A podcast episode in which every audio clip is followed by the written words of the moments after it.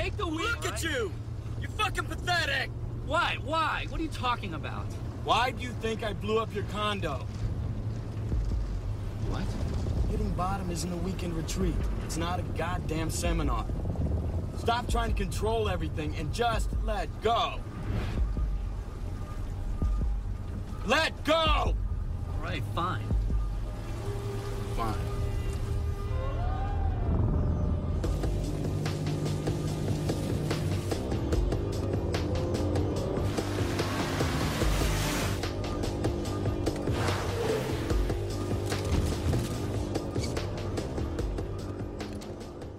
Hello, everyone, and welcome to Spittin' the Real Shit, the only weekly movie podcast made exclusively by, for, and about the online Facebook group, The Real Shit.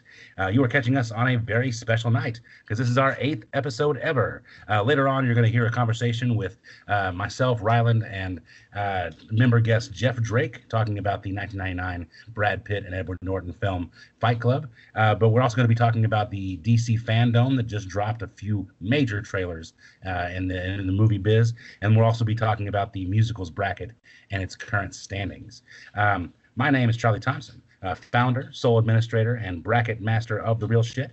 And joining me, as always, is my co-host, a ferocious film fan, a midnight movie maniac, and all-around nice guy, Mr. Rylan Johnson. How are you, sir?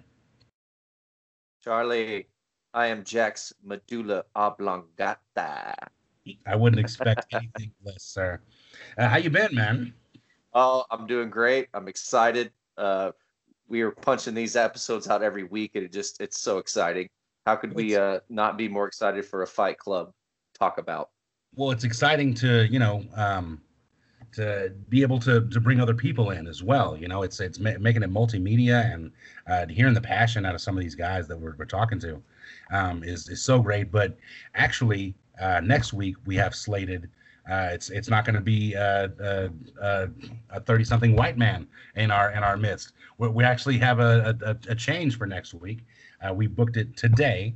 We're going to have a recent member, Anna Leone, on next week, and we are going to be chopping it up about the Alien franchise. So that includes more than one movie, and as much as I find that daunting, I also find it very challenging. And so I can't wait to talk to her next week. About the Alien franchise. I'm a big fan. I know you are too. Yes, sir. And so, go ahead. Yeah, I'm very excited. A newer member on. You know, we've had some OGs on the group. A newer member who's shown she's in there. She's liking. She's smiley facing. She's loving things. She's voting. She's a big part of the new surge of members, and I'm excited to have a new guest. A female perspective on something will be great. It'll be awesome. Yes. I'm really excited about it. Yeah, and to talk about the Alien franchise, I literally have. I'm looking at my copy of the Alien Quadrilogy on my shelf, so I can't wait to crack that thing open this week and talk about that. But we're not talking about Alien franchise this week. We're talking about the DC Fandome that just came through and dropped a whole bunch of flavor on the fans, including the brand new trailer for The Batman, starring Robert Pattinson and Colin Farrell, apparently.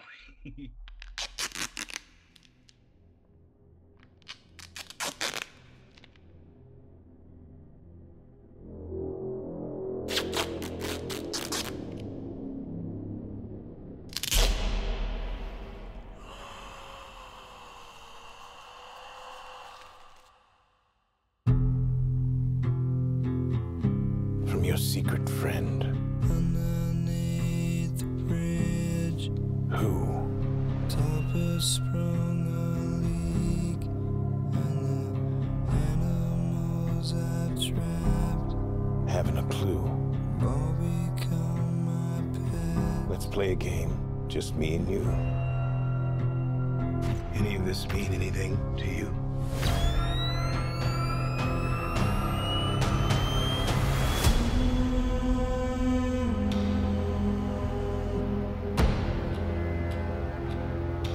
Becoming quite a celebrity.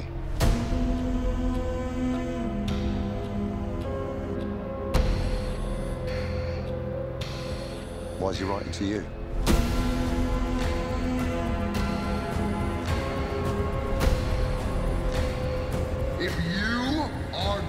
justice.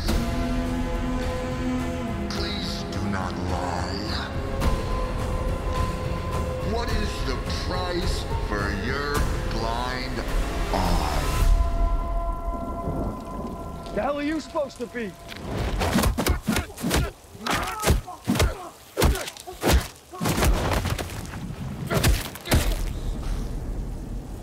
I'm vengeance.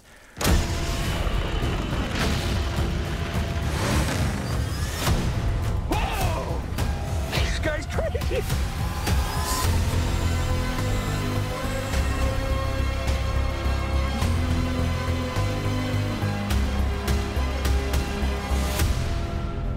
You're part of this too. How am I part of it? You'll see.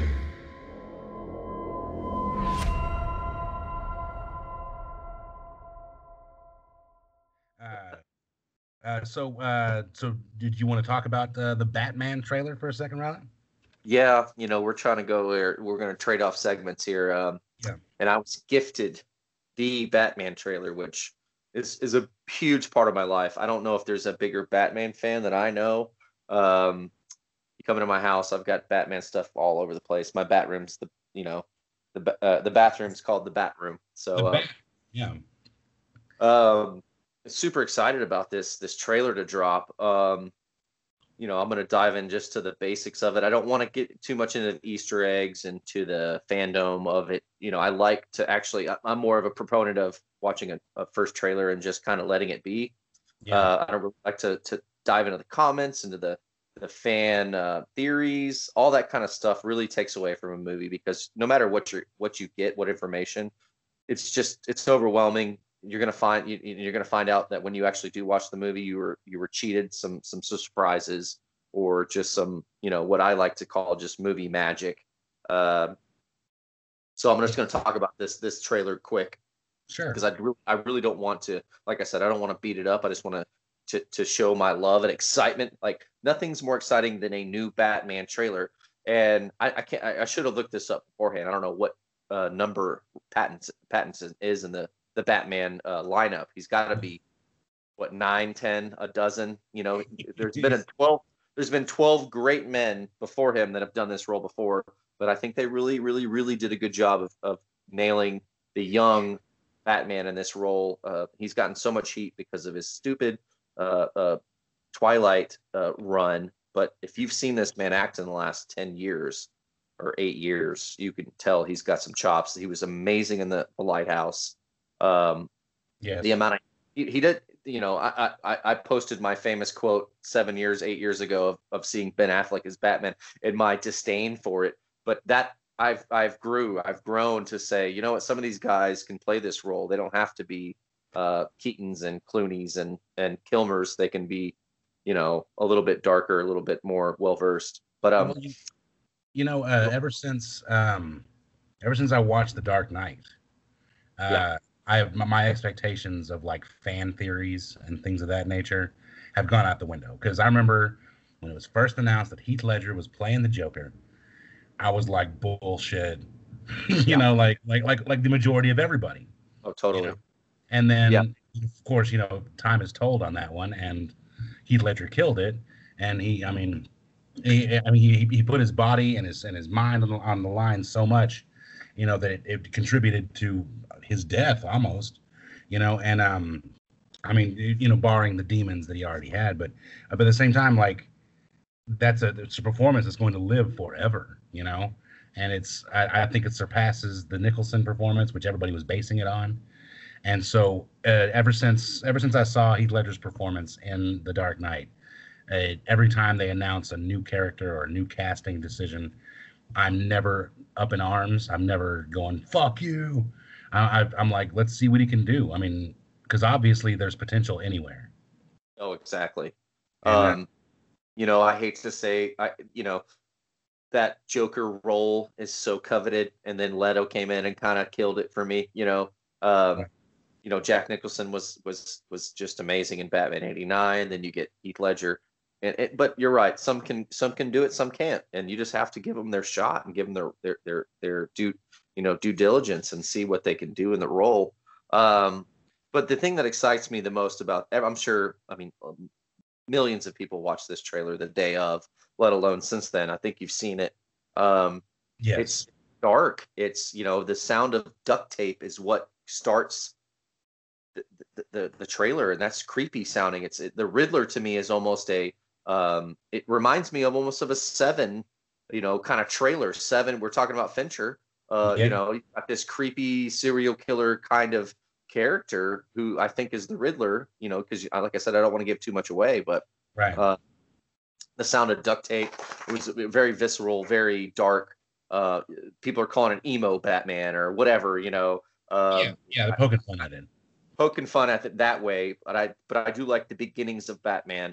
You do see a muscle car Batmobile, you know. You see a, you know, there's no frills. This looks to me like it's set in a real world. It's set into a Gotham that is almost the Gotham TV kind of vibes is what I got a little bit from it. I was a big fan of that show. It definitely had its flaws. I don't want to talk about TV shows, but it had that vibe.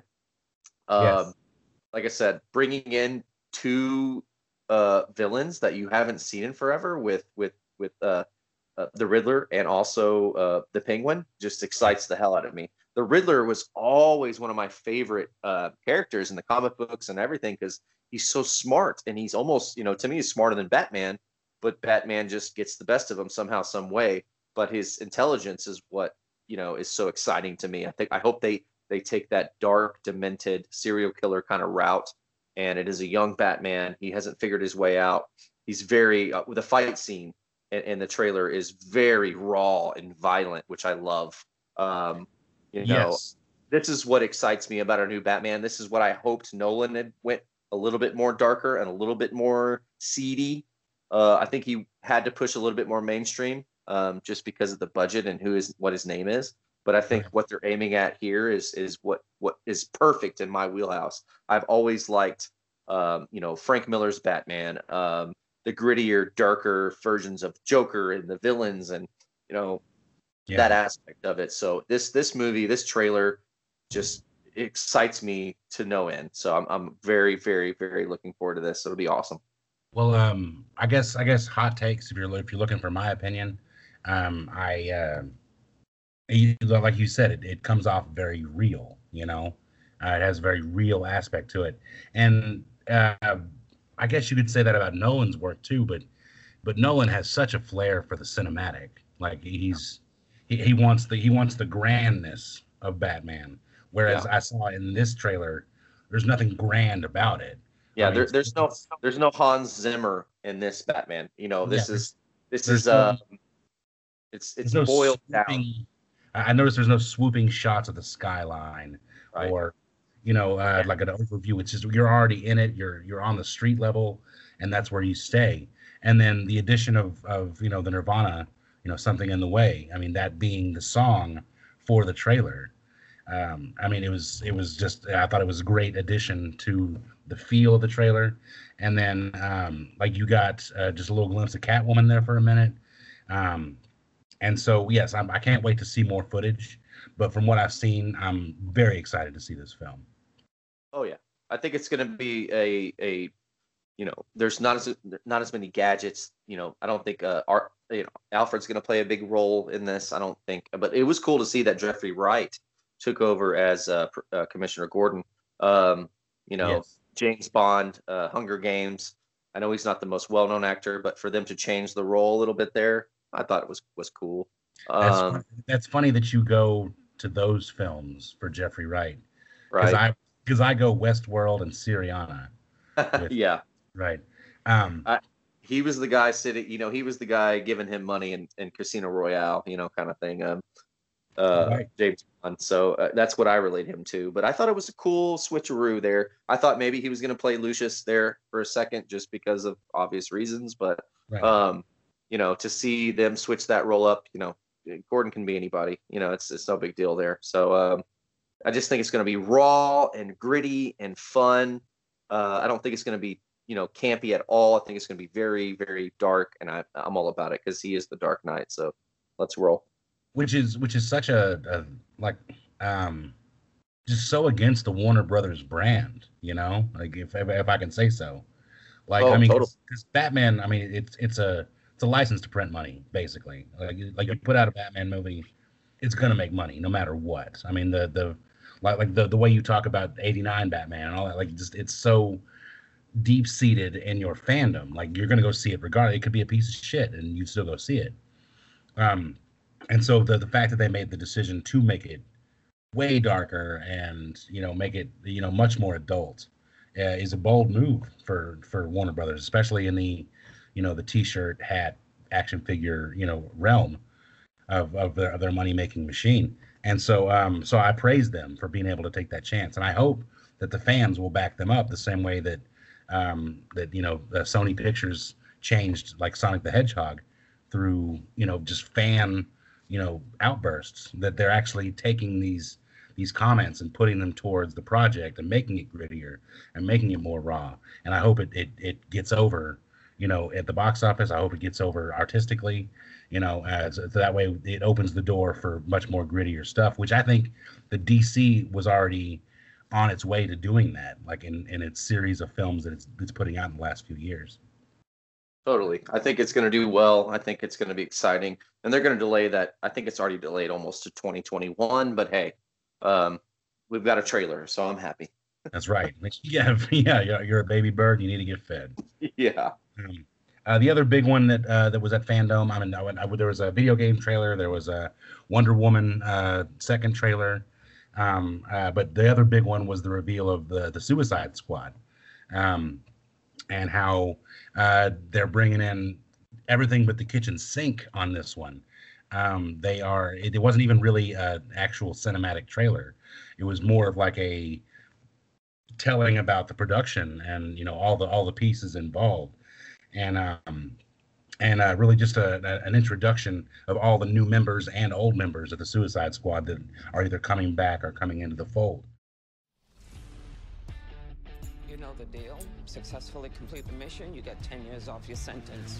You're my dream, you're my nightmare. Life is a breeze, you don't fight fair. Welcome to Sports X. These are your brothers and sisters for the next few days. Run away from the pain, I don't care. 'Cause I think I need some guy I need. No, the kids don't stand a chance. Oh, man, something I can do.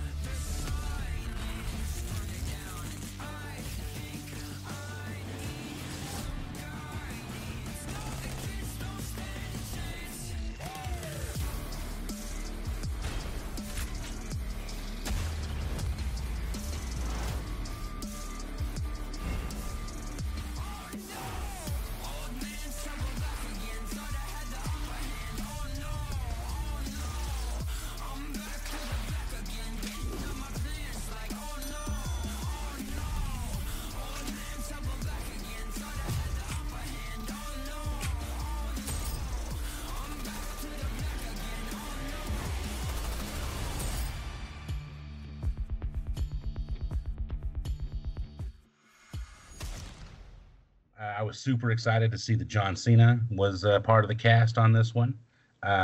Huge fan of John Cena. I'm a huge wrestling fan in general, so any wrestler that gets to come up in the movie world, I'll always, you know, throw them a couple of bones and go watch their movie. But I mean, there's also a bunch of interesting, you know, it's like the anonymity of some of these people, like Mr. Polka Dot. Like, what the hell is his place in this whole Suicide Squad thing? The character choices in this just blew me away. There's a great white shark guy and then Mr. Polka Dot, and I'm like, what is going on? They have to go goofy with this for it to get my attention, and they did well. So yeah, I mean, it's being helmed by James Gunn of Guardians of the Galaxy fame, so you know that he can mix kooky characters in one space all together. He's very, very good at that. I mean, but at the same time, I'm a huge James Gunn fan. Like if James Gunn could make, you know, a romantic comedy, and I still go see it, like, without question, just because he made it. I went to go see the Belko Experiment, about the movie about the office building. Oh, yeah. On oh, I've seen it. That was written by James Gunn, and so I saw it in theaters, just because it's James Gunn. I guess my first James Gunn was Slither. Well, actually, it was Dawn of the Dead, because he wrote the remake for Dawn of the Dead. And so I saw that, but he actually wrote the first two Scooby-Doo movies. That was his first big come up in Hollywood. Was he wrote the Sarah Michelle Gellar, Scooby-Doo movies? I'm sure he's just as proud of those. And he wrote those, and he got opportunities, and he wrote Dawn of the Dead, and that got over real well. And then he finally got his first directing opportunity, which was Slither. And of course, it bombed at the box office, and so then he was back down to zero again. But then he made a lot of great films after that. He made a movie Super with Rainn Wilson, and then finally he got back on top again with Guardians of the Galaxy, which I knew at some point he was going to get back on top, because he's just such a great filmmaker. Why would he be ignored in that sense? Yeah. And so I'm glad he's helming this project, and it looks kind of. But there's a very serious level of camp involved in this one. It has almost kind of like an A-team kind of feel to it, assemble, sort of like type situation. But I can't wait to see who the main baddie is. I can't wait to see what the narrative is, why they have to get together again. But it does not seem to be as dark as the Batman or even the original Suicide Squad. No, it's going to go a totally different direction. But I'm excited, but not as excited as I am about this bracket news that's coming up. It's right. And moving over to group news, the musicals bracket is in full swing. We have just finished the Sweet 16. We are now in the quarterfinals officially. The first vote for the quarterfinals was posted earlier today as we record this. The Sweet 16 was a bunch of bummers, but... I wanted to get your thoughts on a couple of them, which was Rocky Horror versus Singing in the Rain. Which way did you lean on that one? I went with all the degenerates of the group and went Rocky Horror because Singing in the Rain really is one of the most... It is a great movie. I get it. But it's just... Rocky Horror is just so much more fun to me and just... I don't know. I'm just... I leaned with the dark side on this one. That's what I would call it. It's just, it's just darker and more. It's more up my alley.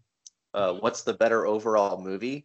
That is Singing in the Rain. It just didn't have enough steam. So, well, it's like a traditional musical. Yeah, does that make sense? Like it's totally. I remember I was at a seminar one time with Tom Savini, who's a very famous like makeup effects guy. Oh yeah, everybody knows Savini.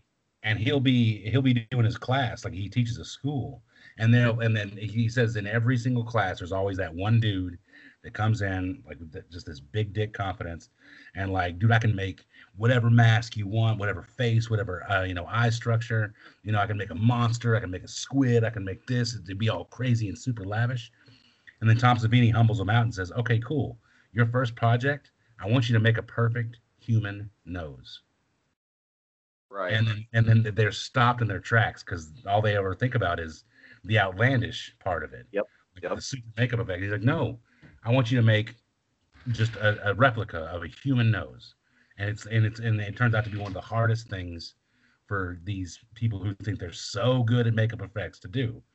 And so it's something to be said about the traditional versions of these things. And so it's like you can deviate as much as you want, but you're not going to get anywhere if you don't learn how to make a traditional musical. And I think that Singing in the Rain was that. And I believe it got snubbed, but at the same time, Rocky Horror Picture Show, it was one of those movies that like helped me envision the world almost, kind of like, oh, there's this whole other subset of people out there that I didn't even know about, and how, and then later on you found out about the fandom and the demographics that kind of cling to it. And you just kind of fall in love all over again. And so I get why the passion is there for Rocky Horror. Right.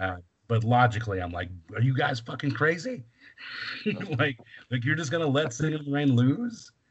But that being said, yeah, Rocky Horror made it through. Mary Poppins is still in this game. It actually beat out The Sound of Music for the spot.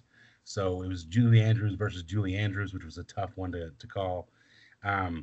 But here in the quarterfinals, we have a lot of great matchups. Today, we're deciding Fiddler on the Roof versus Little Shop of Horrors.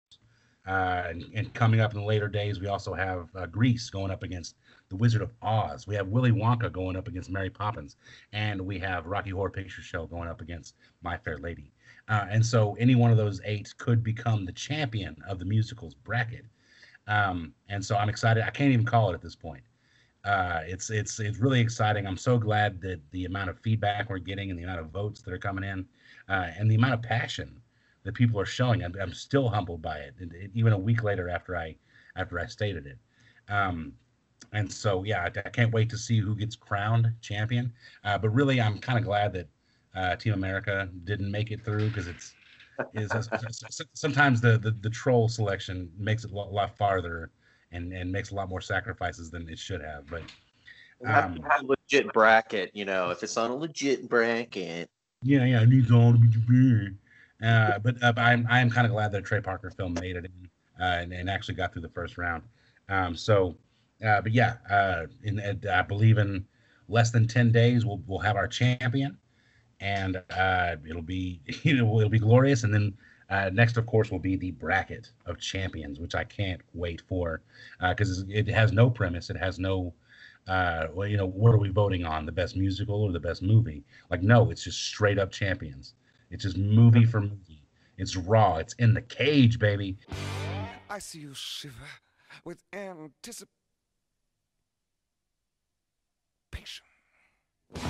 And so, epic in capital letters. Epic. That's right. And then whoever wins the bracket of champions is the ultimate movie. Like I said last week, you know, it's like if that's the champion, then that's the greatest movie ever made. To the real shit. You know, it well deserved. I mean, bracket of bracket of bracket. Do the math. Isn't this like a 1 in a billion?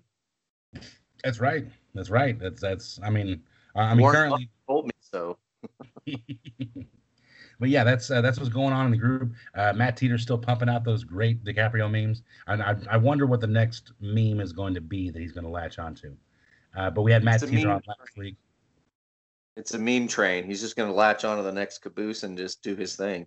I sure hope he does. I want to have Nasty Nate on at some point to clarify his meme master status, whether it's unchangeable or not. But that'd be great. If Nasty Nate, if you're listening to this, shout it out in the comments what the rules of the meme master is. We actually, earlier tonight, we had a great conversation with Jeff Drake, who is a founding member of The Real Shit. And he had a time constraint, so we wanted to make sure that we got him in and still had a good time talking with him about Fight Club. And so it's actually going to be on a separate recording, so it's going to be a different type of thing. And so we had a great time talking philosophy, talking production, talking about our own experiences and rewatches of the film. I can't wait to let y'all hear it. I know Rylan, he had his own views, and then I came in with my own views, and then Jeff came in with a whole other view and then blew us all away. So that's basically going to be the rest of the episode, guys. I can't wait for Anna Leone next week, but as for right now, enjoy our conversation with founding Real Shit member Jeff Drake. Let's do the Scooby-Doo ending. Good call.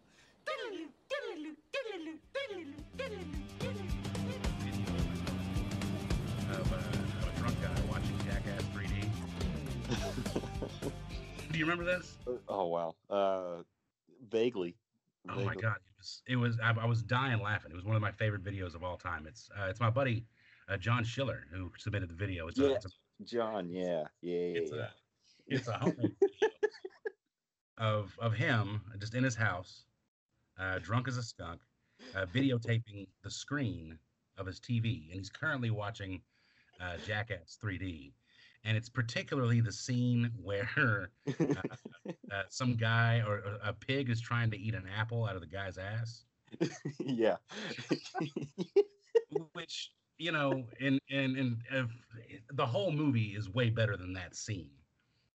Like, I thought of all the pranks they did in that movie, that was one of the lesser ones. Yeah, it was just kind of... But in the video, you couldn't convince John Schiller otherwise. Because in the video, it looks like he's having the greatest time watching this movie. He probably just sat there and rewound that scene over and over and over again just to watch it. And he was absolutely losing it. He was dying laughing. Like, it was such a great laugh. And he was like, he's like laughing exponentially on those cues where like the guy. When we talked about it, we were like, his laugh was more entertaining than the movie was. Oh my God, it was so funny. And I remember I wanted to try and make that thing go viral, but I was such a small group at that point. I didn't know how to. And I implore any of you listeners out there who want to scroll for about 45 minutes to get to the 2012 posts. There is a video on there of a guy watching Jackass, and it's hilarious. I might find it just to repost it. It's so funny. That's what I was going to say. Let's get it reposted and relive the genesis of the real shit. I had a good time listening to you laugh at him, laugh at the movie. So. It was so funny. Like, it's, oh my God, I can't even recreate it. It's so funny. But basically the real shit in the beginning was just a group of friends just trying to keep the conversation going about movies. And then we eventually kind of worked in like movie news and then in 2016, I implemented the bracket, and then we started playing the brackets, and then people just started flocking and getting bigger and bigger numbers. But Jeff is the one that kind of remembers when it was just us, playing little piddly movie trivia. Like, we would post little screenshots of things. It was just fun. It was just something between... I mean, how people first joined, it was me, you, and... Yeah. I think Tony was there. John Schiller was there. Just a close, group of my friends in particular. And so it was just fun, the activity that I was already getting. And it's crazy to see how 8 years later, I think Jeff was the one I told in the beginning, like, we're going to be making T-shirts at some point. Yeah. And so we're on our way. Cool. And then it's always been there. I've always commented on stuff and posted and all that stuff. But it was just the other day I realized you had over, you said you posted that you had 500 members. And I'm like, wait, what? You're like, get out of town. Get the hell out of here. I didn't even realize. We're cresting on nearly 600 right now, Jeff. 600? No. Almost 600 now. Yeah. It's crazy. It's crazy. And so, but I reached out to Jeff a little less than a week ago. Said, hey, you want to be on my show? And he's like, of course. I was like, fuck, yeah. I mean, I hate the sound of my own voice, but I'll do this for you. Thank you, man. I appreciate that. I personally love the sound of your voice. It's very soothing. You're welcome. You're welcome. But I told him that he gets carte blanche on whatever he wanted to talk about. And the movie he picked this week was Fight Club, the 1999 David Fincher epic. Great pick. It's so good. Like, I mean, I don't know how quickly you want to delve into it, but I mean, first point we got to make here is it's an anti-authoritarian film produced by a major Hollywood studio, right? Which is also number one. Just like, why would you do that? I don't know. Was it Y2K? Kind of thinking, or it was just a good story? I'm not sure. I think it was just they were just buying up books to make movies out of, and they they probably didn't even know what the hell it was. I know Fincher was trying to get the rights to it before the studio did, and then it was Fox who kind of screwed him over on Alien 3, and so he thought it was just kind of a lost thing, and then. I'm not really sure the details of how he got involved again, but they got him to do it. So thank God, because I don't know anybody else who could have pulled it off as vividly as he did. So I don't know.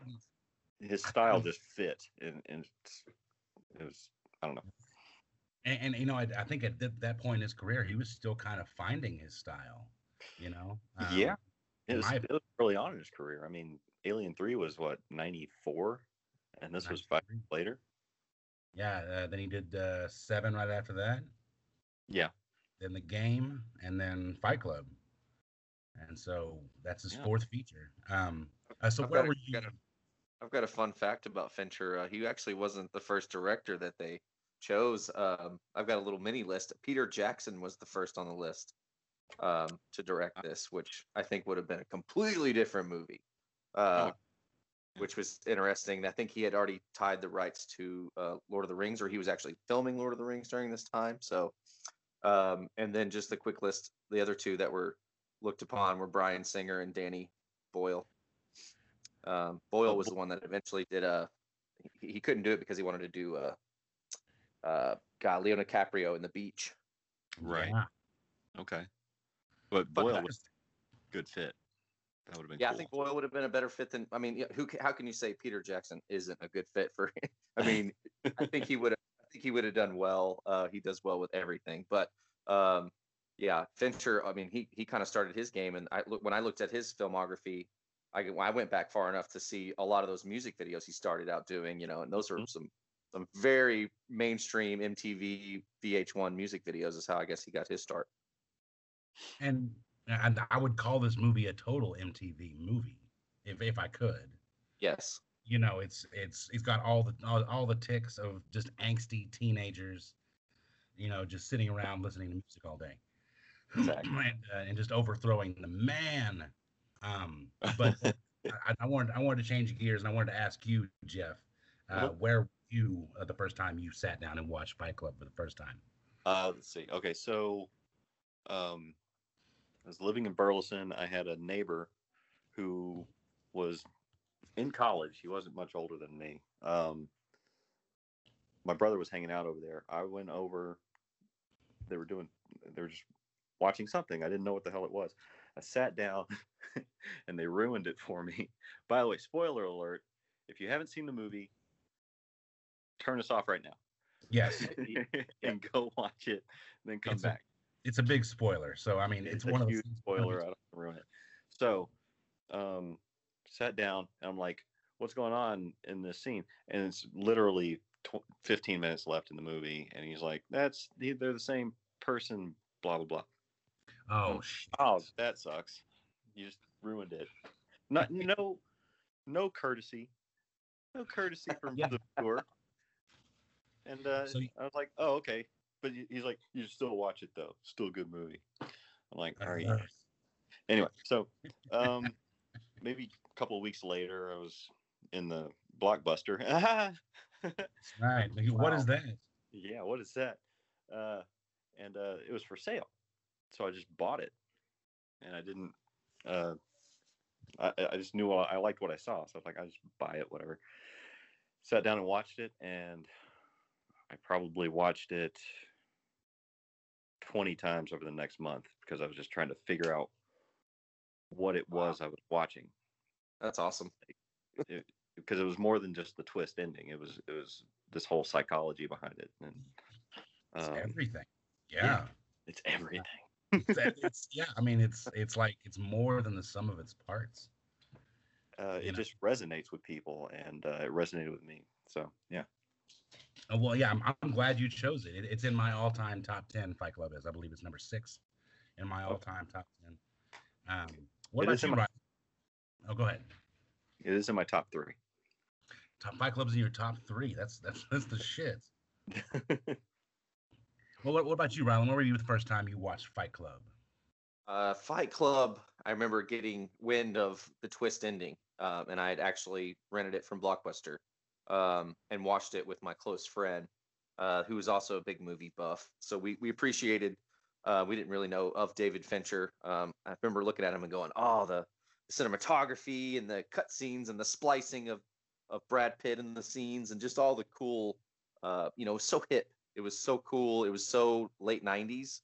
And being, I think this hate to say, this movie was made for guys our demographic, 16 to 25, 16 to 30 maybe at the time. Yeah. So could it have hit at a better time in my life? I think in 99, I was a sophomore in high school. So, you know, very stylized. I think Brad Pitt's best role, in my opinion. And watching it with him, though, was exciting to get that thrill at the end of a twist ending. And, oh, it kind of blew me away. You know, I hadn't really watched too many Mindbenders at that time in my life. So I loved it. It definitely resonates, man. I remember, so did a recap on both you guys. Did y'all watch the VHS copy or the DVD copy? Oh, no, it was DVD. Yeah, I actually, like I said on my Facebook post, I actually blew the dust and the dog hair off of my copy. I don't think it had moved in about 7 years, but I have a DVD of it. And of course, if you were a young man buying DVDs in the 2000s, this was a must-have on your shelf. If you didn't have Fight Club, what were you doing? Yeah, it's almost like you have to have it just to let everybody know, you know? Yeah, everybody had seen it 30 times, but if you didn't have Fight Club on your shelf, sorry, but, you know, go buy it now. Well, plus, you know, I think it's one of those things where if you don't see it on somebody's shelf, it's an opportunity to get somebody to watch Fight Club for the first time, which is... It's a thing that's dwindling nowadays. But back in the day, you could be like, you've never seen Fight Club, we're watching it right now. and so then you get to watch their mind get blown. You know? Yeah, so just last year, I was I got a promotion. I went to Chicago for a year. And I was working along the project manager, and I was roommates with him for the entire year, too. Yeah. And just one day, he just looks over and I'm like, what's your favorite movie? I said, Fight Club. He's like, we're watching it right now because it's mine too. And he put it in. And we watched it. That was the last time I watched it, actually. Oh, and, that's great. Yeah, we bonded over that. So that was cool. And yeah, it's just one of those things like, I got another bro to watch Fight Club with. I remember watching this on DVD. My buddy Adam actually. His parents had just gotten a DVD player, and this was the first movie I'd ever seen on DVD. And so during the movie, he was kind of showing me all the odds and ends that you can do with a DVD player. Like, you can pause it, you know, and it's a still image. And then you can, like, zoom in and zoom out. You can add, director's commentary and go to the special features. And he showed me all the little things you could do with a DVD player. This is the first time you've watched it? First time I watched it ever. And so I was getting, I think the first shot I saw the movie was the penguin, him walking into his cave with the power animal. And so that was the first thing I saw of the movie ever. Well, no, I'm lying, because I remember I skipped school on May 19th, 1999 to go watch Star Wars Episode I, The Phantom Menace. And in the trailer reel, they had some 20th Century Fox, like kind of like something you would show to investors almost. Uh-huh. Of like their slate of new movies coming out in that year. And I remember the three movies they had on the slate. It was Anna and the King, it was Fight Club, and it was Titan A.E. Oh, yeah. Now, two of the three of those movies, you probably couldn't tell me who was in those movies. Right. But I remember in the preview, it was a lot of the footage of them blowing up that corporate statue with the ball on it and the ball rolling through the mall. Yeah, through the coffee. And so that was the first bit I ever saw of Fight Club. But then, you know, of course, I watched the movie, and it blew my fucking mind, naturally. And then after I left Adam's house, I went to Blockbuster. You know, I know it sounds kind of cliche, but you went to Blockbuster, and I rented the movie, and I had a 2-night rental. Right, I was going to different people's houses with that rental for the next 48 hours, like trying to get somebody else to watch it with me. Like, dude, you got to see this movie. You got your dollar's worth on that rental. Just, you got to watch this. You watched it 12 times, didn't you? Man, I watched it at least 4 times. And that's a realistic number. And yeah, I mean, 4 times on a rental. I mean, that's dope. Yeah. So I guess we just kind of dip in, guys. I mean, obviously, go ahead. No, let's do it. Let's go. Let's do it. Well, first of all, I mean, you want to talk about just, I guess, Chuck Palahniuk and his work and his very nihilistic, where if you've ever read a Chuck Palahniuk book, he's written a lot. He wrote the book Choke, which eventually became a Sam Rockwell film. But his writing is very just detached from human life. And go ahead. He's spoken about that. Actually, he said he comes from journalism, and so his writing is very instead of one-on-one with a person, it'd be kind of researching around them and figuring out what's going on with their behavior instead of actually asking that, that kind of a thing. Yeah. And, makes sense. He pieced together a lot of things, just kind of like different articles, and he picked the best ones and kind of mold a book out of it. And so that's kind of why, I guess, because I've read the book, and the movie follows along with the book pretty well. It's a completely different ending, but there's so many themes in it. Yes. It's very dense with different themes, and it intertwines between the, the anti-corporatism and the guttural fighting and the feminine and masculine qualities of everyone. And I lost my own words. I'm sorry, but it's all good. No, it's very dense. It's very and I think if you were to pick up the book at a bookstore, the book is very thin. Yeah. As far as like as compared to like a Stephen King novel, and so, but from what I understand, the book is very close in relation to the adaptation to the movie. Like they haven't really didn't really miss a whole lot in the adaptation.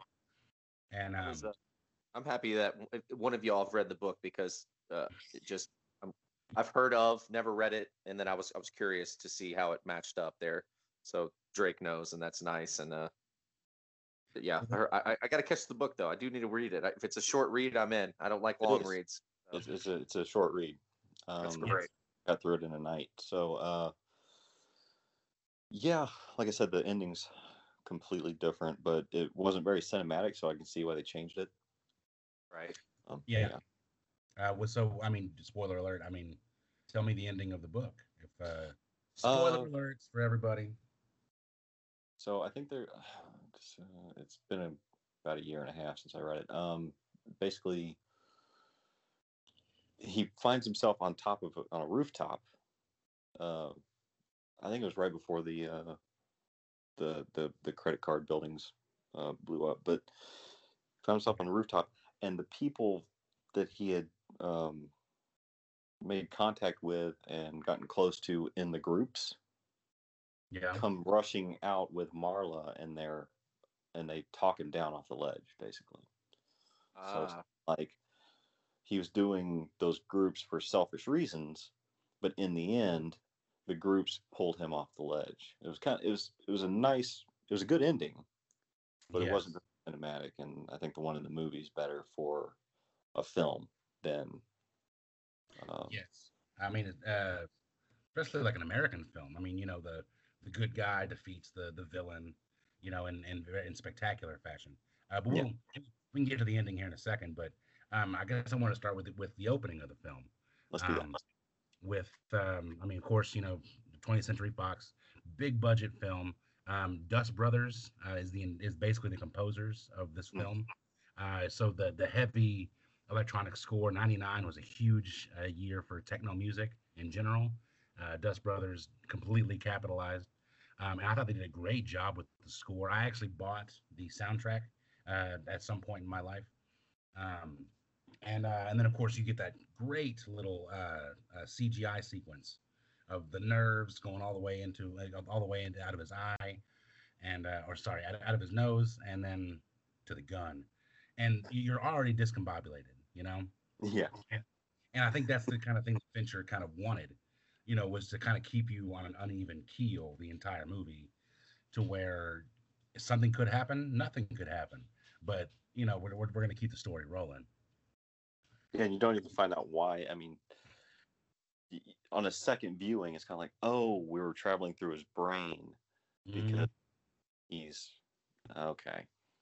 lost his mind, and okay, you know, it's kind of like that second viewing is, for a person's second viewing, it's probably better than their first viewing. So if you've seen it once, if you watch it again, you'll catch things that you didn't catch the first time, and it's a different experience. Kind of cool. One of my biggest notes is, could you have, like, this is one of the movies that almost immediately required a second viewing. You know, I couldn't wait to rewatch it. That's just such a great tribute, or a trait that this movie has, is the rewatch. The second rewatch was almost immediate for me. I wanted to go back and figure out how they did this, how they made, you know, Tyler Durden seem invisible, you know, so. Yeah. And from the jump, as soon as you see the live action on cinema, on film, like you get a real touch of Fincher's contribution to the whole thing. I mean, Fincher's huge on just darkness, just low lit everything. It's very noir. And Fight Club is no exception to this, his filmography, and which I love about David Fincher. Like he can really capture the light within the shadows rather than the shadows within the light. Yeah, it's very saturated, and there's not a lot of color. Yes. It's all kind of one tone. Right. Different one tone, yeah. And so, like there's never a scene, like, in midday. It's always, you know, near the evening time or early morning or something like that. So he always keeps it on a dark tip. And then, of course, you know, with the character of Jack, with Edward Norton's character. I had loved Edward Norton ever since Primal Fear, and so I thought in the 90s his resume was so fucking stacked, and then he topped it off with this at the end of the decade. It's just legendary. I mean, I couldn't think of anybody else to play this character besides Edward Norton. Yeah, my favorite Edward Norton film, next to 25th Hour. For sure. Mine next to American History X. Man, mine next to Primal Fear. That's so funny. We have different views on what our first place Edward Norton is. But we're all in agreement that Spy Club is his second favorite. It's never really revealed, you know, what his actual name is. I believe just in fandom in general, he's just referred to as Jack, because he keeps saying that I am Jack's, you know, lack of subtlety or however he says it. Yeah. Because he's talking about the organs and talking in first person. My favorite one is I am Jack's medulla oblongata. And that's a Waterboy reference as well. So sorry if I butchered that. It makes I am Jack's raging bile duct. Yes. He was angry. I am Jack's total lack of surprise. And he said out loud, she's like, what?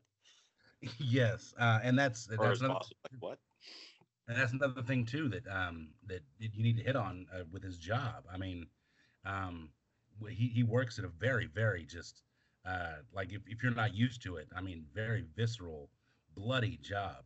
You know, he has to see these scenes of post car crashes, and the only reason he's there is to calculate numbers and to see if it's worth the company to actually make it a news story or not.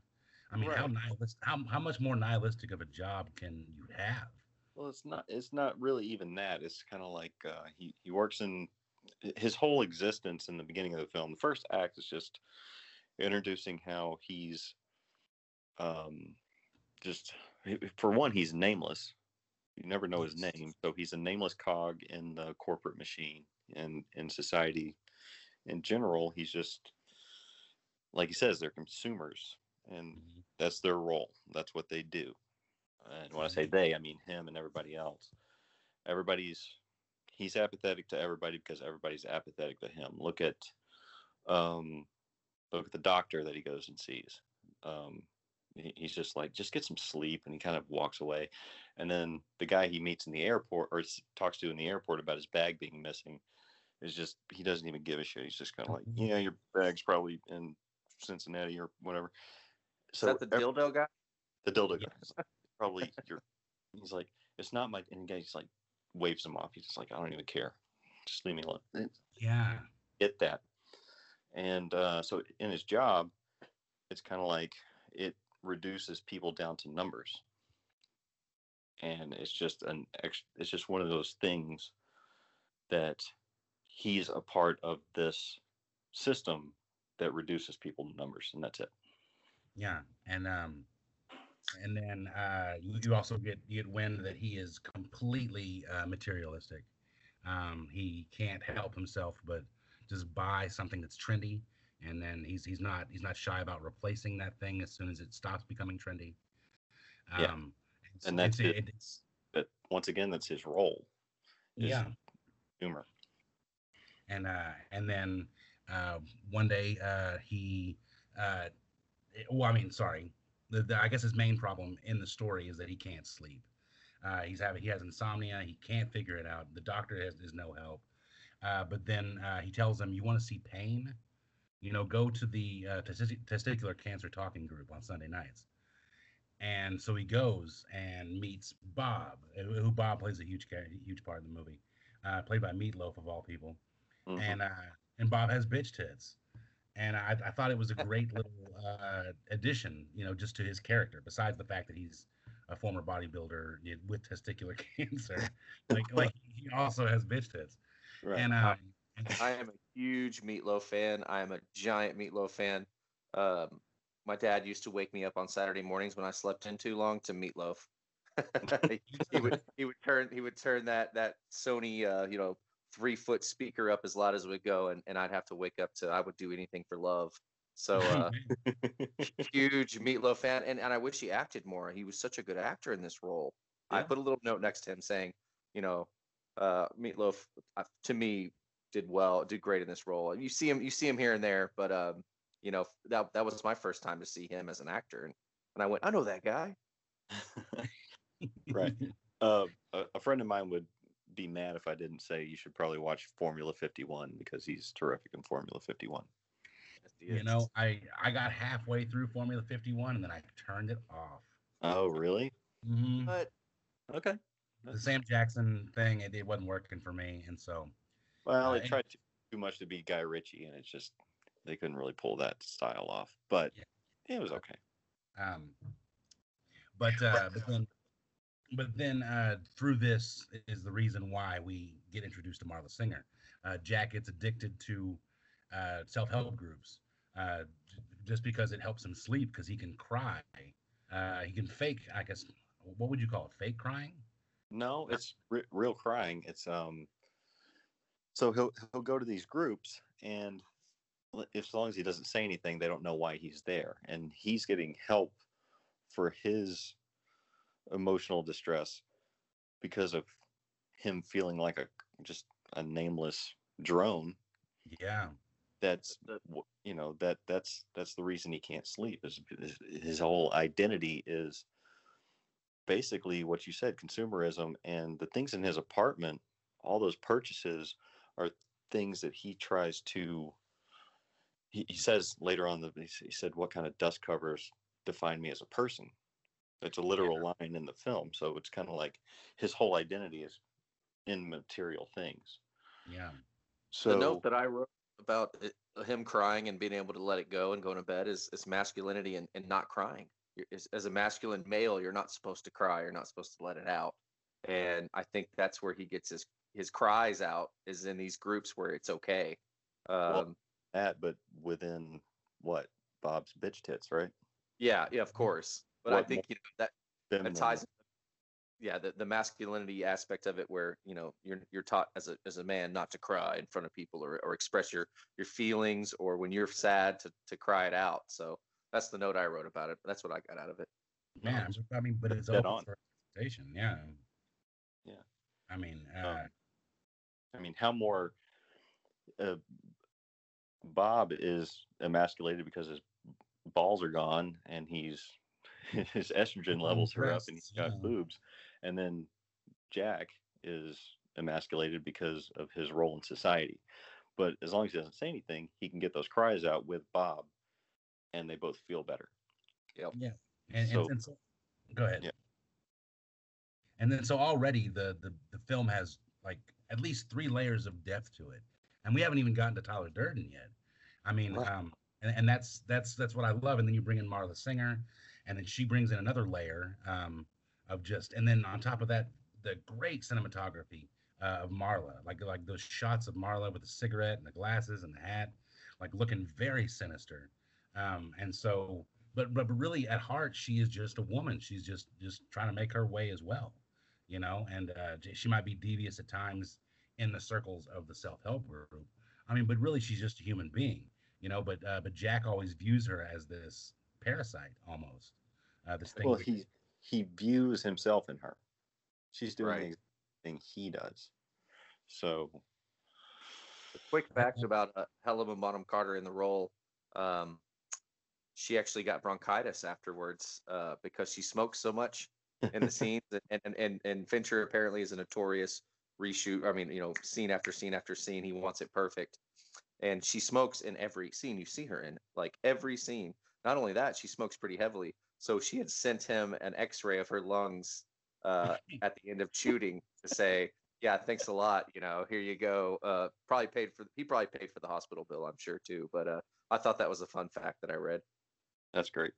Yeah, and she went all in. Like I couldn't, in retrospect, I couldn't see anybody else playing it.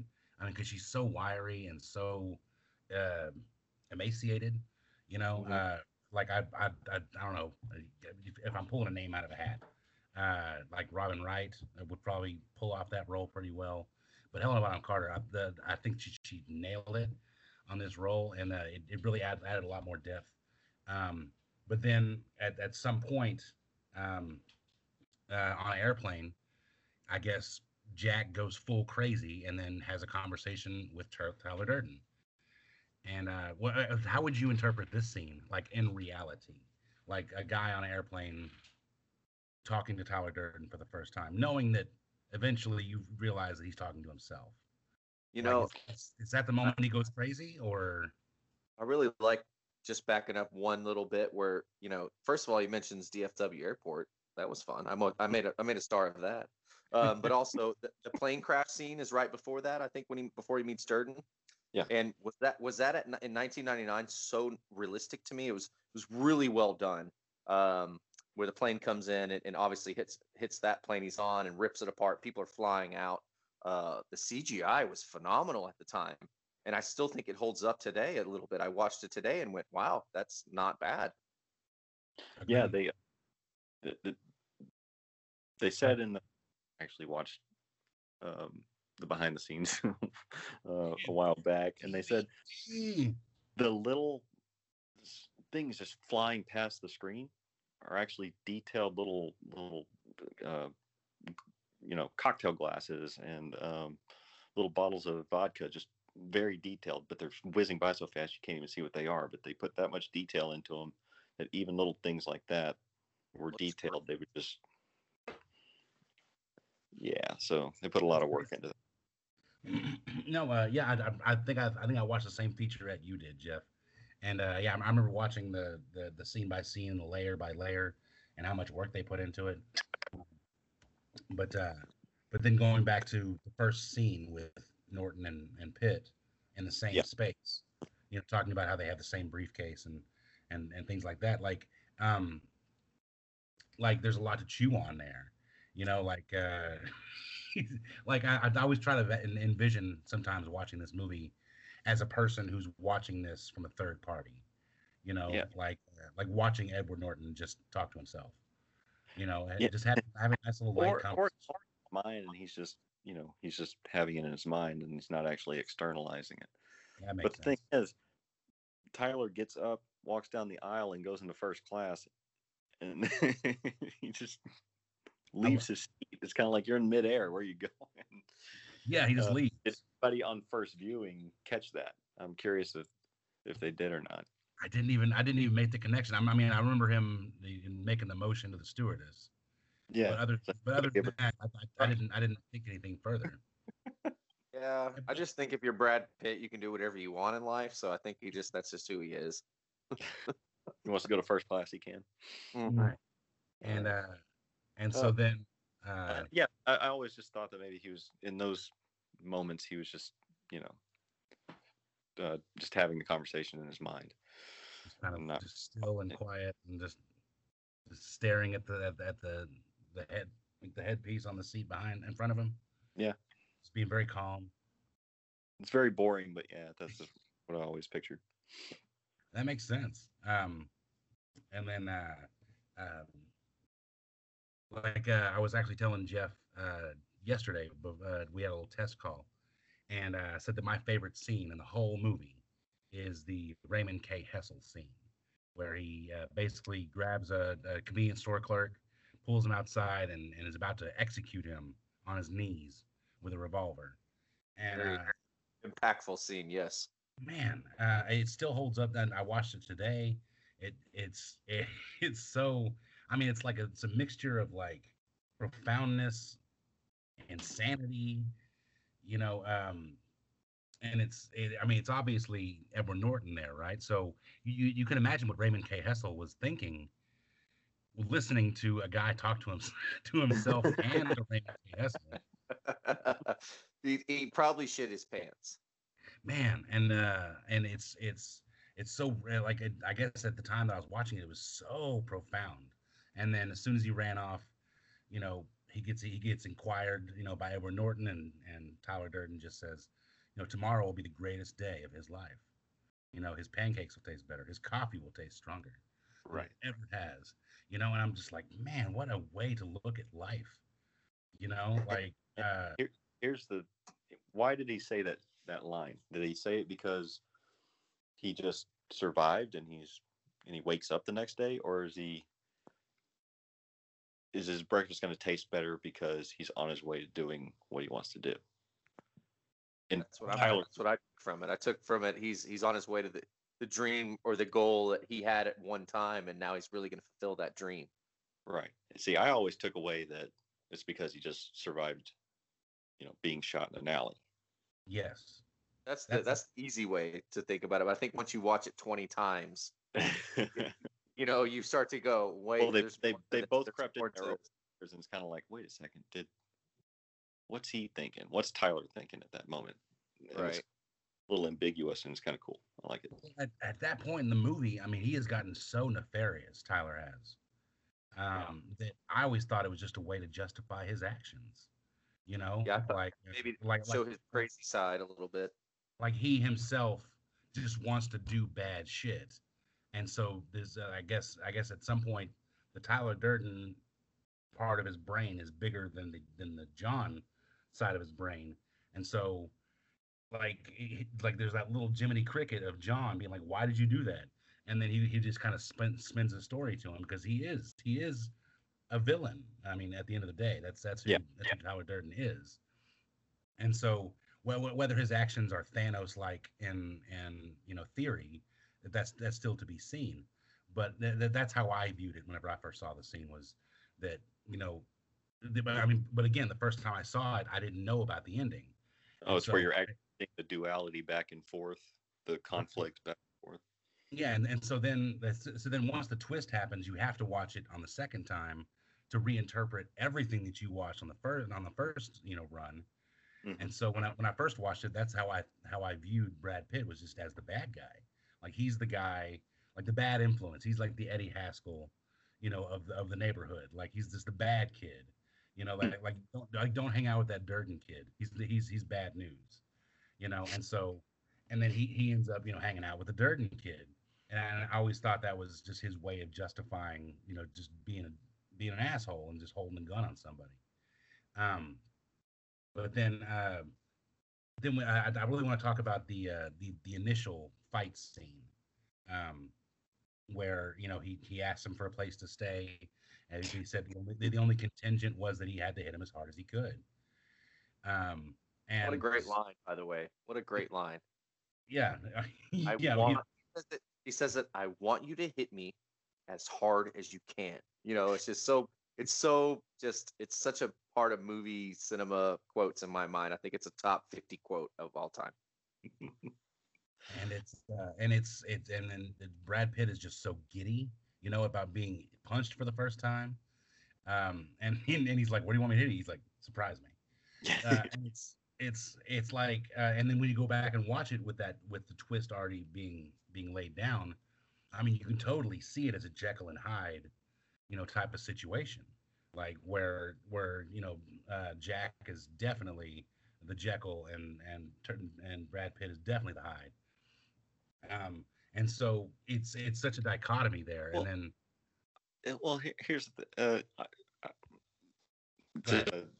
viewpoint, I guess, but I always thought that they were kind of,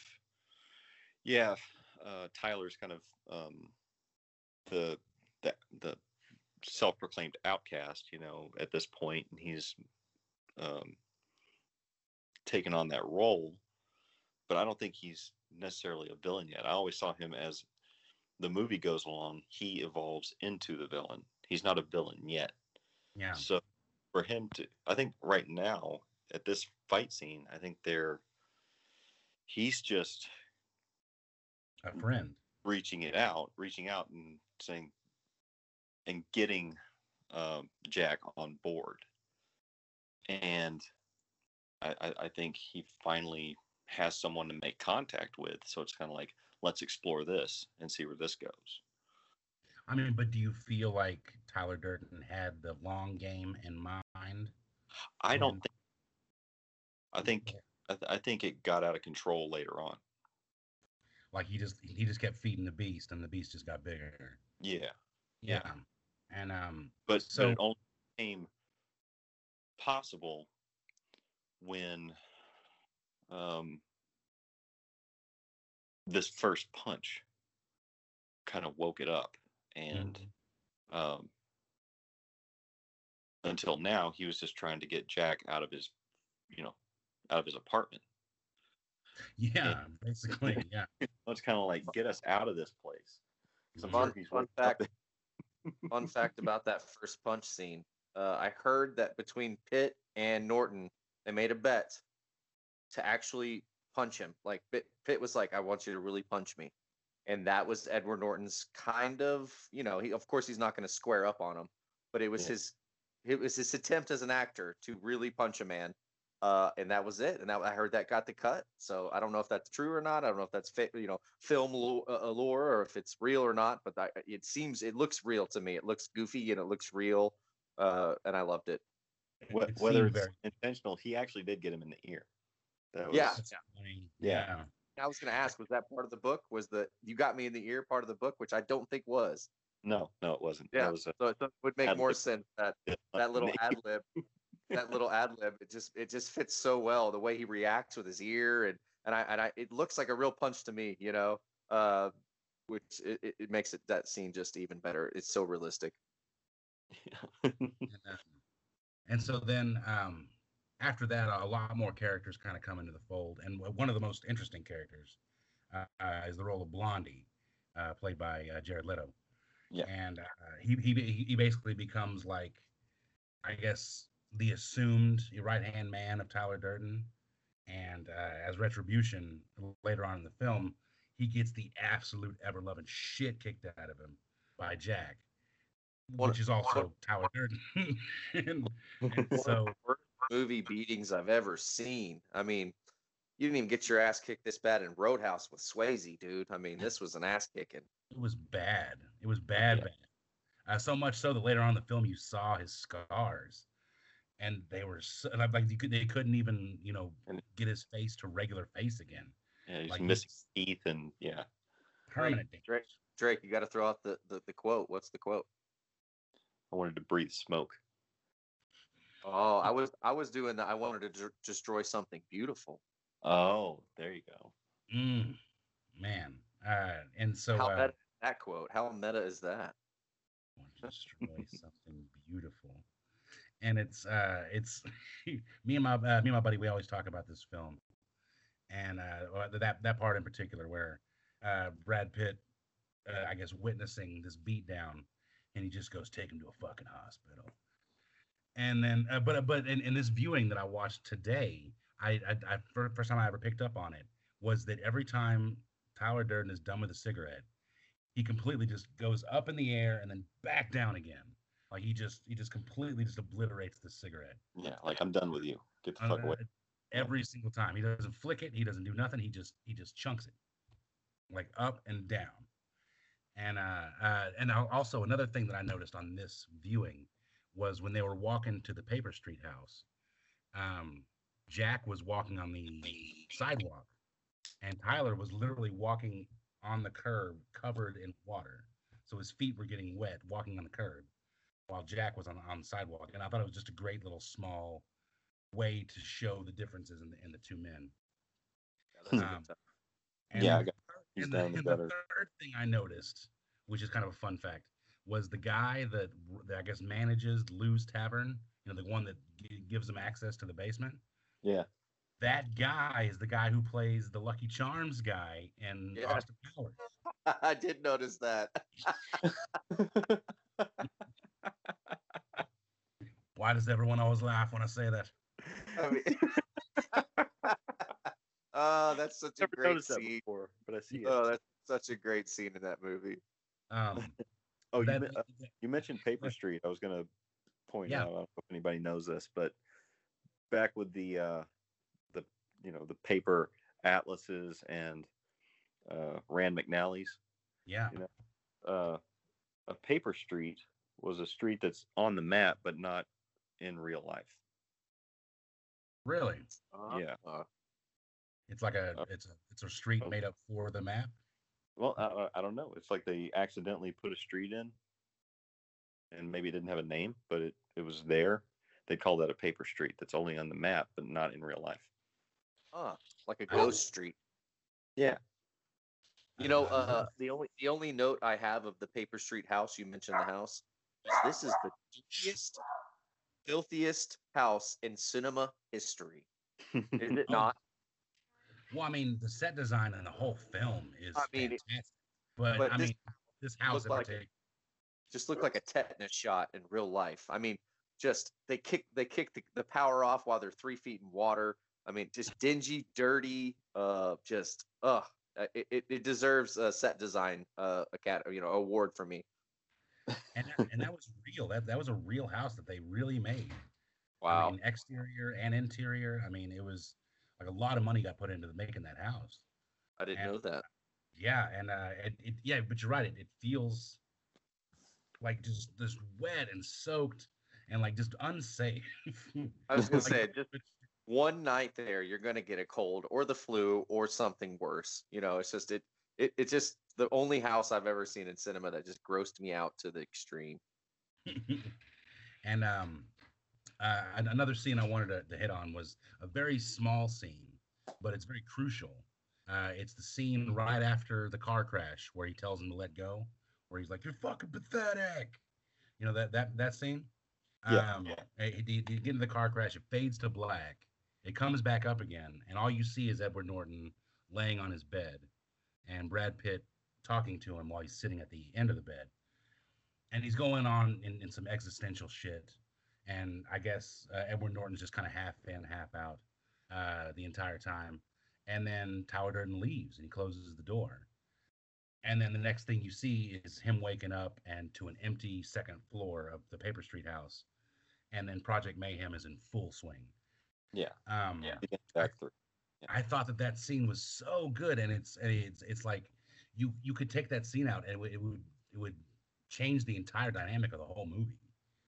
Like because it's so symbolic of basically this is me saying that I'm taking over now.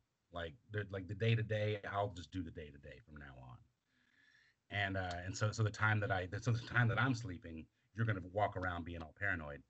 But that's only going to be for a couple hours out of the day. So, I thought that was just such a fantastic scene. And then I can't not talk about the scene at the police station where he's trying to confess to all his wrongdoings, and then the lead detective steps out for a second, and then you realize you're surrounded by a bunch of Project Mayhem personnel, and the first thing you hear from the dirty cops is, "I admire you." And I thought that was just such a great line.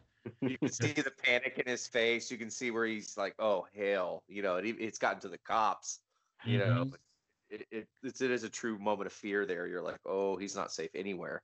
Right. Well, it's like I guess on this viewing, I delved deeper into the philosophy of what Tyler Durden was trying to get across to his people, and that is that Tyler's not a leader. Jack isn't a leader. You're not a leader. Robert's not a leader. Like, nobody's, we're all the fucking same. Like, we're all just a bunch of cogs in the machine. But but we have the ability to sway the machine, us together. And so whenever I saw that scene about, you know, that I admire you for taking this step and letting us take your balls, you know, because, you know, I mean, we're all in this together. You are no more special than him or I, you know, like nobody, you're not a special snowflake. You are not your fucking khakis, you know, you are not, you're not anything really, you know, and that included Tyler and Jack, you know, and I thought that philosophy was very, something that I missed on so many other viewings. And then, but once you realize that, you're like, oh, that explains, you know, the car crash scene, you know, and the, you know, the waiting 3 days without any food or water, you know, outside of the Paper Street house, all the training that's involved, how in Project Mayhem they have no names, you know, and then building a mythology around that after somebody dies, which again, another great scene involving Meatloaf. His name was Robert Paulson. Yes. And how the mythology kind of grows because of death and like the followers of Project Mayhem are not willing to give up this central idea, but they're willing to amend it, you know, right. Where he has no name in life, but in death, his name is given back to him. And it's just it's super creepy on top of being just a great scene, and I think a lot of people misinterpret it, you know, in retrospect, that, you know, these are a group of basically just cult members, basically, you know, and Bob gave his life for this ideal that is just destruction and mayhem. Yeah, that's kind of the point of the whole thing is if you're not careful, you can be taken over by an ideal very easily, even if you're trying to rebel from an ideal. And that's where Fight Club, the actual club in the movie, that was kind of the tipping point. So all these guys who have the same, they're trying to escape an emasculating society, find solace in this club that they can come down and find out what they're really made of. Because when it comes down to it, it's not about winning the fight. It's about taking the punch and seeing what you can take and seeing what you can defeat. I mean, it's about winning too, but that's basically what the club was all about. That's why Tyler wanted to get hit and not say, hey, let's fight. He wanted just, hey, hit me I don't want to die without any scars. Hit me in the face, you know, or surprise me. And so, yeah. That's so good. That's to good. Get to Mayhem, it just, it escalated. You see the evolution for Tyler, and he starts to manipulate and create an ideal, and he just becomes a hypocrite. And took me a few viewings to get that, but it's kind of like, all right, that's how he's the bad guy. He's a hypocrite, and he's fighting against an ideal, but he's using an ideal to fight it. So even the rebellion becomes better. An ideal. Yeah. And these guys are just blindly following an ideal when that's what they were trying to get away from in the first place. Yeah. Oh, well said, Drake. Well said, Drake. I mean, God, I mean, there's so much philosophy you could draw from this film. And like you said, his ideal is the rebellion. And the only linchpin in this whole plan is Marla. Like, right. That's the one thing that he can't fuck with, that Tyler Durden can't fuck with, is his feelings for Marla. Like, and how she can creep in and into his actual life, you know, because she's the only one that kind of saw him as a human being. Right. That comes down to the kind of this. So in development and, you know, you have mentors after you leave home. Yeah. So you have your father. They teach you morals. They teach you how to, you know, step by step, how to grow up. And then you got to leave the house and go off into the world and do your thing. Well, you have to be taught your thing. Right. Whatever that is. So apprenticeship and mentoring comes into play. And if you can latch on to someone who can mentor you and show you the way and show you how to be good at something, they become a second father. Yeah. Once that's done, then you should be good on your own. And the only thing left is, if you choose to do so, get married. And that's part of the the quote there. Yes. Yeah. And so Marla is important because he rejects her when he sees himself in her. But then through that, he finally sees that it's like, oh, you're a part of this too. Yeah. Yeah.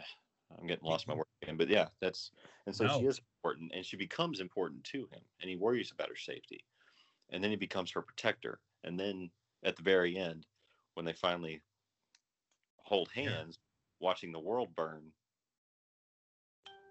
it's come full circle to exactly where he needs to be. And he's grown up. He's an adult now. It only took the destruction of 7 credit card buildings to do that. But well, you got to understand, it's probably happening in other cities too. Yes, you're right. And I thought that the fact of the no-name city was a good. It was a fun little fact there. Another fun fact: the city in the movie Seven, which Fincher also directed, has no name as well. So Fight Club and Seven could maybe live in the same universe. How fun is that universe? It's very, very grim, and very dark, and very rainy. I don't want to live there. No, hell no. You know, yeah, I'm gonna run down just my quick little 5 things I took from this movie. Sure. Maybe we can finish off with the ending. I know we're getting close to that hour time that Drake was wanting, so I'm just gonna take my 5 points. Or just what I got from it. You know, lack of identity, society blaming consumerism, male insecurities, domestic terrorism. It touches all those. But Fincher's touch to it, the cinematography, the acting, I think, you know, Edward Norton and Pitt were in their heyday. This is probably their prime. Maybe that pre-Y2K doom and gloom. I remember part of that. I remember people being really freaked out about that, paid some, you know, attention to this movie and made it what it is. But still, seeing it 20 years later, like I said, I've seen it probably in the 30s now. I've watched it enough. I've seen all the splices. I've seen enough reviews of it, but it's in my top 10 because it's just an amazing movie. I mean, people that want to bash it for its flaws, it's fine, but it still holds up. Well, the I read a great article last year talking about the films of 1999 and how in that year in particular, it was a year without real political or government turmoil. Like it was a time of relative peace, you know, yeah. So where you're not worried about somebody attacking you, you know, on a global stage. You have the time to be able to kind of look at yourself and worry about little petty things about your personality and how you're doing in life. And I think that Fight Club is a great representation of that period in time, to where you have the ability to tell these kinds of stories because there's no outside turmoil like we have in today's society where you have no idea what's going to happen next. And so that back in the late 90s, we had a surplus in our economy. You know, I think the biggest thing we had to worry about was the president getting a blowjob.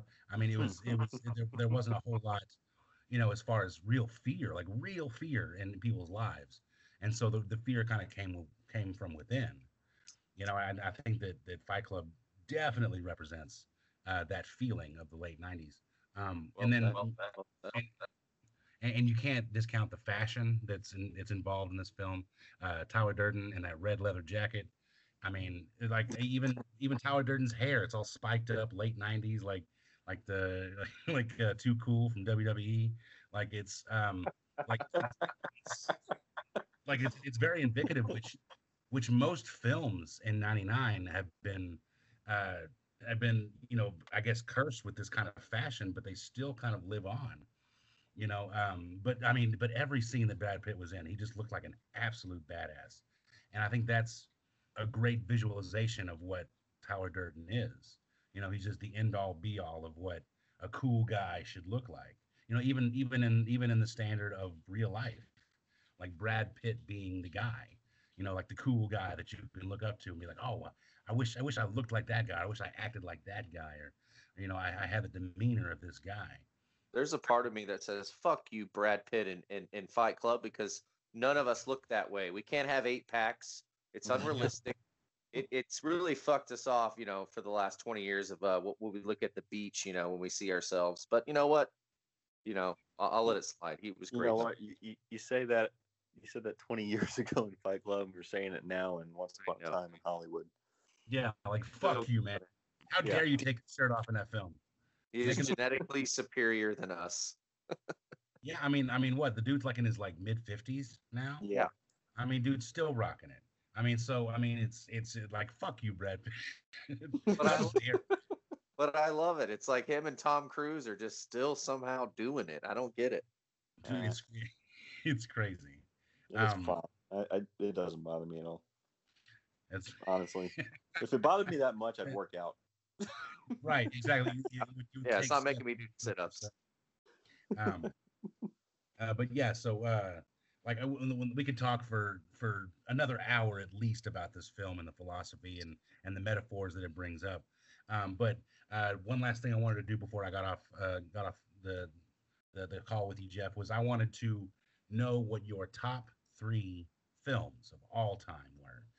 And I asked you if you wanted to do a top 3, and you said yes. Let's do a top 3 all time. And I don't think you've ever divulged to me your top 3, so I can't wait to hear it. Okay. So Fight Club's number 2. Okay. Number 1 is Shawshank. Shawshank, okay. Shawshank Redemption. And I was having trouble with 3. But I'm going between The Dark Knight and Green Mile. So I've got 2 Darabont films. Yeah. Let's go top 4, but 3 and 4 are interchangeable. Well, I mean, I always thought that the all-time top 10 was kind of a revolving door type situation. Like tomorrow, your top 3 could be completely different. Like you wake up tomorrow, you're like, you know what? Fight Club's not number 2 anymore. It's this movie now. And so it's... And it could be like, Ernest Scared Stupid. It made the top 3. Top 3. Yeah, so literally. Joke, and everybody knows that Ernest Goes to Camp is the best one. that's a big debate. Because there are a lot of Scared Stupid. I'm a big Ernest Goes to Jail guy. Actually, that's my bag.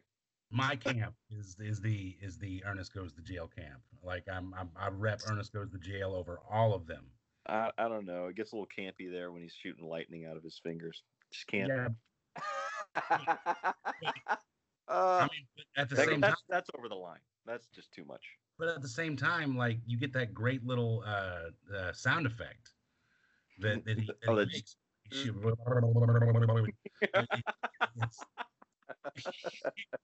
He has that little sound effect in it, and it does it every time he shoots lightning.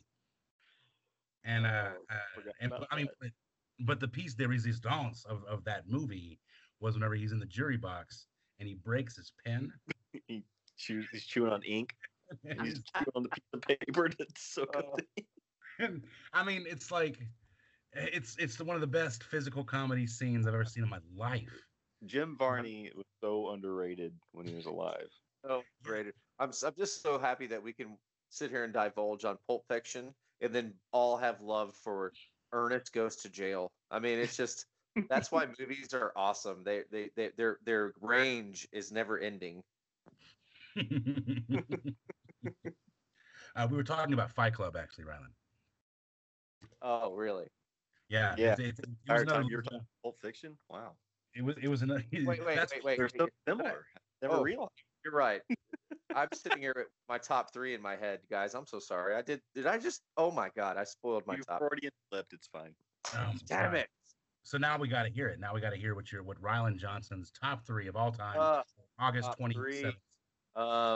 You know, I was kind of with Drake there. The third pick was between like six films. I could throw any in the top in that three spot and feel comfortable with it. I had to go with Raiders of the Lost Ark because it's it's just my favorite character.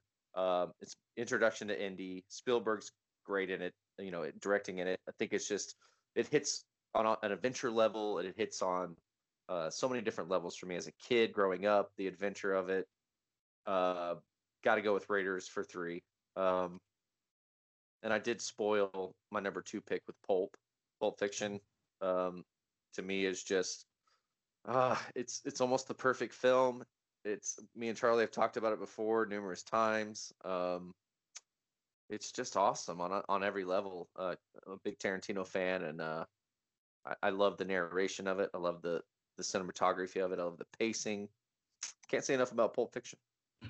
It's my number one all time favorite film. Really, I wouldn't. All time ever. Sarcasm. No, it's not. It's no. It's not surprising. You know, guys our age, our kind of movie taste. It's right up there with most people's top 10. I think if you grew up, loving movies in the 90s, it's got to be on your list. But really, I might surprise some people with my number one. Surprise, surprise! It's Ben-Hur. Get out of here! I want to hear the the backlash. Well, what's your thoughts on that? Just to begin with, before I even talk, is that surprising or Well, the only time I ever watched Ben-Hur front to back was in world history class in high school, and I remember. But it was such a long movie. It was spread out into 4 days. So we caught like 45 minutes each day. And so like by the fourth day, I was like, I'm so ready for the rest of this fucking movie. Like I was getting excited. Like walking into world history every single day. And I thought the movie was epic in scale. But again, I never had the urge to go back and rewatch it. And so that's really what kept it out of any of my lists.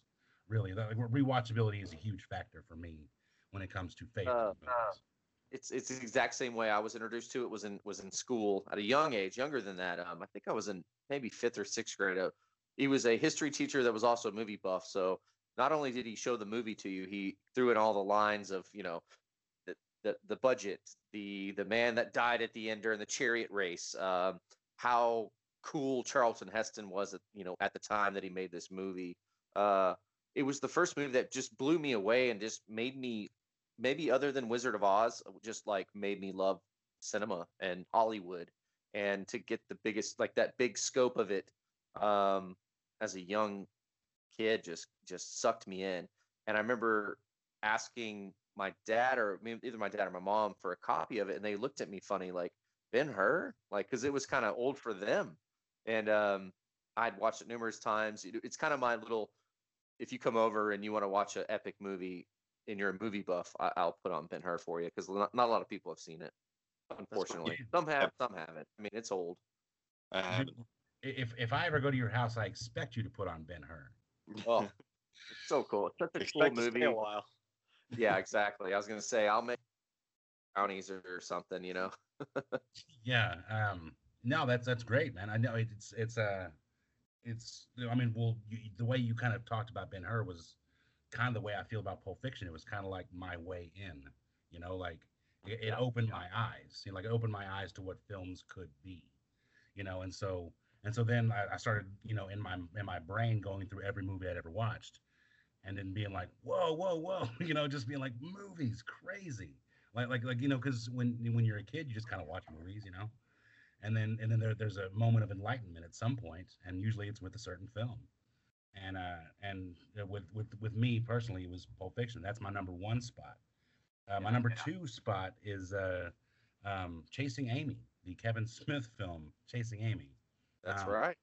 If you know me, anybody that knows me, I have a real indie sensibility.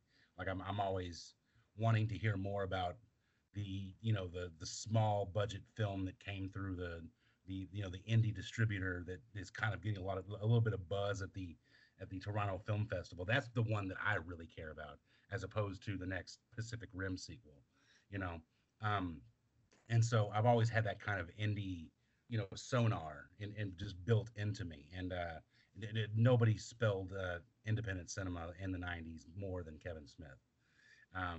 I think that after a while, he kind of gave into fan service because it was just so enormous, you know, from what he had made in the past. But in his heyday, I mean, I don't think people could touch him, you know, as far as creativity and storytelling, you know, and then on top of that, just being a good worker in the industry. Like, he can make a low budget film and he can get his numbers, you know, he can make it under, you know, the budget, and he can get it out on time, and he can still get his message out. And so that's why that's my number two. And then my number three is the John Hughes scripted The Great Outdoors, starring Dan Aykroyd and John Candy, of all people. This is more of a sentimental entry. Me and my parents and my brother and sister used to always watch this film over and over and over again. We could quote it front to back. And I've actually made friends, just like you said, Drake, with you know, having a bonding experience watching a film. A buddy of mine, we're still lifelong friends, and it's because of that movie, Great Outdoors. It's such a obscure title. Like I mean, you could have Sweet 16 or 16 Candles, you could have, you know, Pretty in Pink on your shelf, but then if you got The Great Outdoors on your shelf, you're like, I'm fucking with this guy, like, because this guy knows, what a good John Hughes script looks like. And John Hughes, I remember was that in the theater with my mom. And really? I have this weird memory. I can't remember what I had for breakfast yesterday, but I remember where I sat in the theater when I saw Jurassic Park. I remember I have memories of actually being in the theater watching movies, not just knowing I saw them. It's kind of strange. And we went and saw that movie. I'm with you, dude. We sat down. We walked in at the very end, like we were watching the end of the movie. We watched the whole bear scene at the end of the movie, and we sat through the credits because we just didn't want to get up and wait in the lobby. We just were like, let's fucking watch it. That's so funny. We sat there and waited for the next showing and just watched the whole movie. Oh, I mean, me and my parents still say Big Bear Chase Me. Big Bear Chase Me, yeah. And it's a staple in the Thompson house, and I could drop any line in that movie to any member of my family, and they would know exactly what I'm talking about. And so that's why I made number three for me. But my family was big on just lighthearted comedies, you know, just real easy watches, you know, and Great Outdoors is definitely that. Jeff, I thank you so much for coming on to the show with me. You know, we're homies from way back. It's always good to catch up with you and talk movies. I know we probably just scratched the surface. If we get long enough into our podcasting days, I would love to do a Fight Club Part 2 with Mr. Jeffrey Drake, if I could. Just kind of fine tune and see what else we can pick. Just chalk it up now. We're gonna do a Fight Club Part 2 one day. I promise. We're booking it. Sounds good. I mean, you know. Well, talking movies with Charlie Thompson, I can't think of a better way to spend a couple of hours. So. Man, it's well, I mean, but fun fact, Ryland, I don't think me and Jeff have ever actually said, hey, that movie's playing at the movie house. We should go watch it. Like, I don't think we've ever sat through a movie in a theater together. No. Like, we've never experienced a movie in that way. Well, in the same room. When this COVID thing stops, I feel like we need a massive real shit meetup. I mean, we do have 600 members. I know majority of them are in the DFW Metroplex. So could you imagine if we got 100 of us together? 50 of us? That'd be awesome. Well, one of our members, Matt Ducey, he works at a movie theater, and he just hit me up today saying we should do a meetup at the theater that he runs. And then he said we could do a live satellite recording of this show at the theater before we go see the movie, dude, we're gonna watch. And so, dude, so you know we're in. You got 4 already. That's what I love about this group. The real shit is just it's like people are just coming up with ideas and you know they're offering things that they they don't have to offer but they do anyways. And I think that's so cool. And for those that are listening, thank you so much for hearing our Fight Club talk and our top threes. If you want to submit your top threes in the comments, guys, please be sure and put them down in the comments. I'd love to start a conversation on that. Jeff, always a good time. Love you to death, brother. And I will see you around the way. And for Jeff Drake and for Rylan Johnson, I'm Charlie Thompson, and we have been spitting the real shit. Later on, guys.